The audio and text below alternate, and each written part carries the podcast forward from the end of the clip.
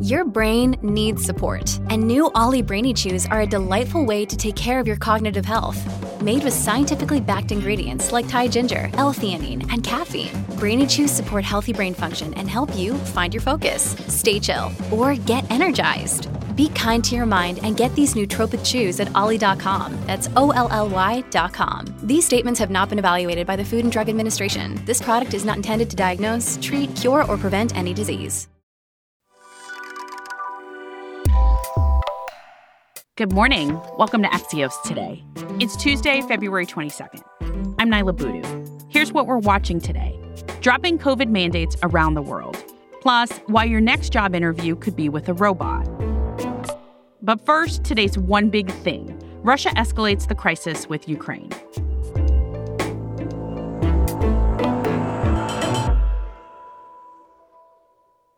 Russian President Vladimir Putin has ordered troops into two Russian backed separatist regions of Ukraine. Many European and several African countries and the U.S. have condemned this as a violation of international law and a direct threat to Ukraine's sovereignty. Axios World editor Dave Lawler is here to explain all the latest. Good morning, Dave. Hi, Niala. Dave, there's been so much focus on Russia invading Ukraine. Has that happened? It does, in a sense, depend who you ask. Yes, basically, Russian troops are entering Ukrainian territory, but they have operated in this area before. As you mentioned, they back these separatists, including militarily. For now, they're not moving beyond the territory they've already operated in. But obviously, this is an extremely dicey situation because they are violating Ukraine's territorial integrity. They're moving across the border, but they're not moving, let's say, for the capital, Kiev, yet at this moment. People are going to be hearing a lot about this Donbass region today. Dave, what do we need to know about this? So these are two um, sort of provinces in eastern Ukraine of Donetsk and Luhansk. They're areas where Russian backed separatists declared independent republics in 2014. Uh, that's not recognized internationally, and it was not recognized as independent states by Russia until yesterday. But you do have an issue where the separatists don't control all of the area that they claim. And so the question is whether uh, Russia will send troops just to the areas the separatists already have or push beyond that point in which it really would be a declaration of war and things could escalate quite quickly. Uh, if you ask Vladimir Putin, he would say that these are areas where you have lots of Russian passport holders. You have people who speak uh, Russian as their first language in some cases. And and so he says that actually he says all of Ukraine is really ethnically part of Russia, but uh, he really uh, would say that this territory is obviously Ukrainians would have a much different view, and they'd say that this is uh, a part of Ukraine that Russia is now planning to occupy.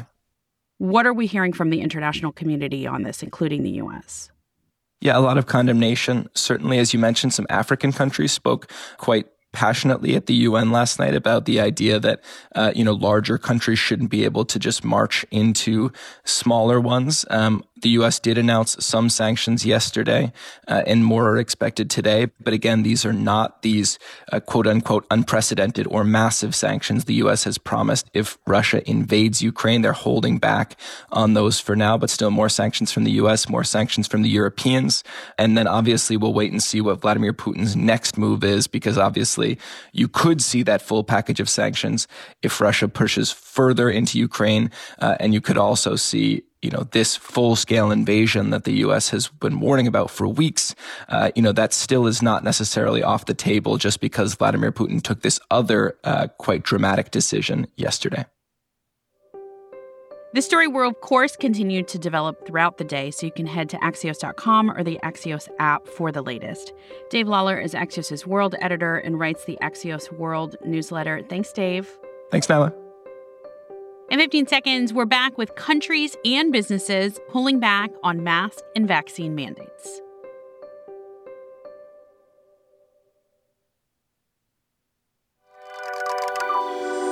Welcome back to Axios today. I'm Niala Boodhoo. It feels like we're entering yet another new chapter of the pandemic.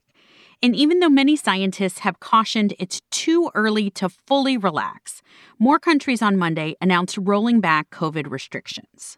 In England, we will remove all remaining domestic restrictions in law. That's England's Prime Minister Boris Johnson announcing the removal of COVID mandates just a day after 95 year old Queen Elizabeth tested positive for the virus. And Australia removed its final travel restrictions. Here's 7 News Australia. After 704 days, Australia has finally reopened to the rest of the world. But New Zealand, which has had some of the strictest COVID rules in the world, said it will wait to move away from mandates until the country is well beyond its predicted Omicron peak in mid March. Here's Prime Minister Jacinda Ardern in a news conference. We all want to go back to the way that life was, and we will, I suspect sooner than you think. Meanwhile, last Wednesday, the World Health Organization reported deaths worldwide from COVID 19 increased for the sixth week in a row. And here in the US, a highly contagious new variant of Omicron could complicate a return to normalcy. Nevertheless, in the last couple of weeks, we have seen cities and states around the U.S. begin to lift indoor mask and vaccine mandates. But the response from business owners has been mixed. We heard from one Axios Today listener, David Ford, who owns a gymnastics and dance business in Bucks County, Pennsylvania, about how frustrating this return has been for small business owners. He texted to me that this has been a very confusing time. He's not the only one, with similar responses coming from business owners in Washington, D.C., who have been speaking to Axios DC reporter Chelsea Cirruzzo. Hi, Chelsea. Hi, thanks so much for having me. Chelsea, so the DC vaccine mandate ended a week ago today, but I was out this weekend and I was asked to provide a vaccine card at one restaurant I was at. Are some businesses still doing that? Yeah, so I've been speaking with a lot of different business owners. Some folks have decided just to um, remove their vaccine requirements, and other folks have decided just to continue them. So I spoke with Sandra Basanti, who owns the Pie Shop in DC, which is both a pie shop and a music venue. And um, they'll continue to require a proof of vaccination or a negative test. And, and this is what she said. I hope folks can just be patient as we're all trying to figure out constantly what's best for our, you know, businesses and our staff and our community as a whole. She makes her decisions based on three things ensuring they're following all local and federal rules, which at this point there is no more vaccine mandate, but there still is a mask mandate.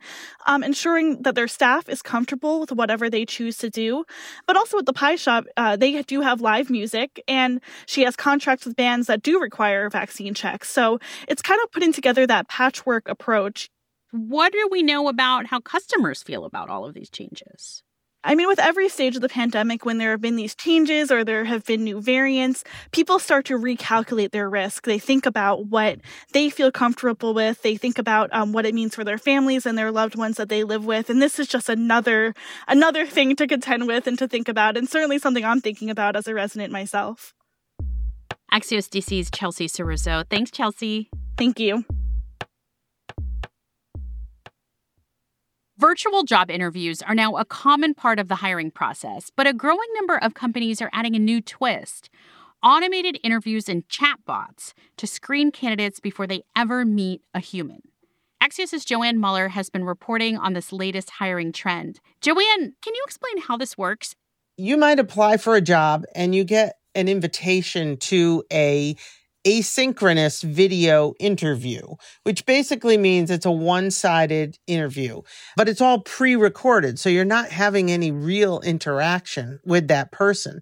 You basically are told, all right, click the link to begin the interview, and the timer begins, and off you go. You talked to someone who went through an interview process like this. What was their experience like? Well, really, they hated it. they found it really off putting and, you know, very hard to, to connect with the company. It was like talking to yourself, she said. And she really never got a feel for the company and really struggled with how to behave in her interview. So, what's the advantage for companies doing this then? Well, there's a couple reasons why companies are turning to this. One, it's a great way for them to interview a lot more people. And the argument is that it roots out some of the bias that often seeps into interviews when people, you know, find a way to schmooze themselves into the favor of the hiring manager. But AI has a different kind of bias because the data that are used to train the prediction models may be limited or because the humans who train the machine are biased as well. And, and so bias seeps in all the time. Joann Muller is one of the authors of axios's What's Next newsletter. Thanks, Joann. Thanks, Niala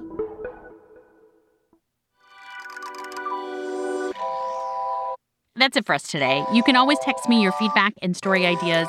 I'm at 202 918 4893. I'm Niala Boodhoo. Thanks for listening. Stay safe, and we'll see you back here tomorrow morning.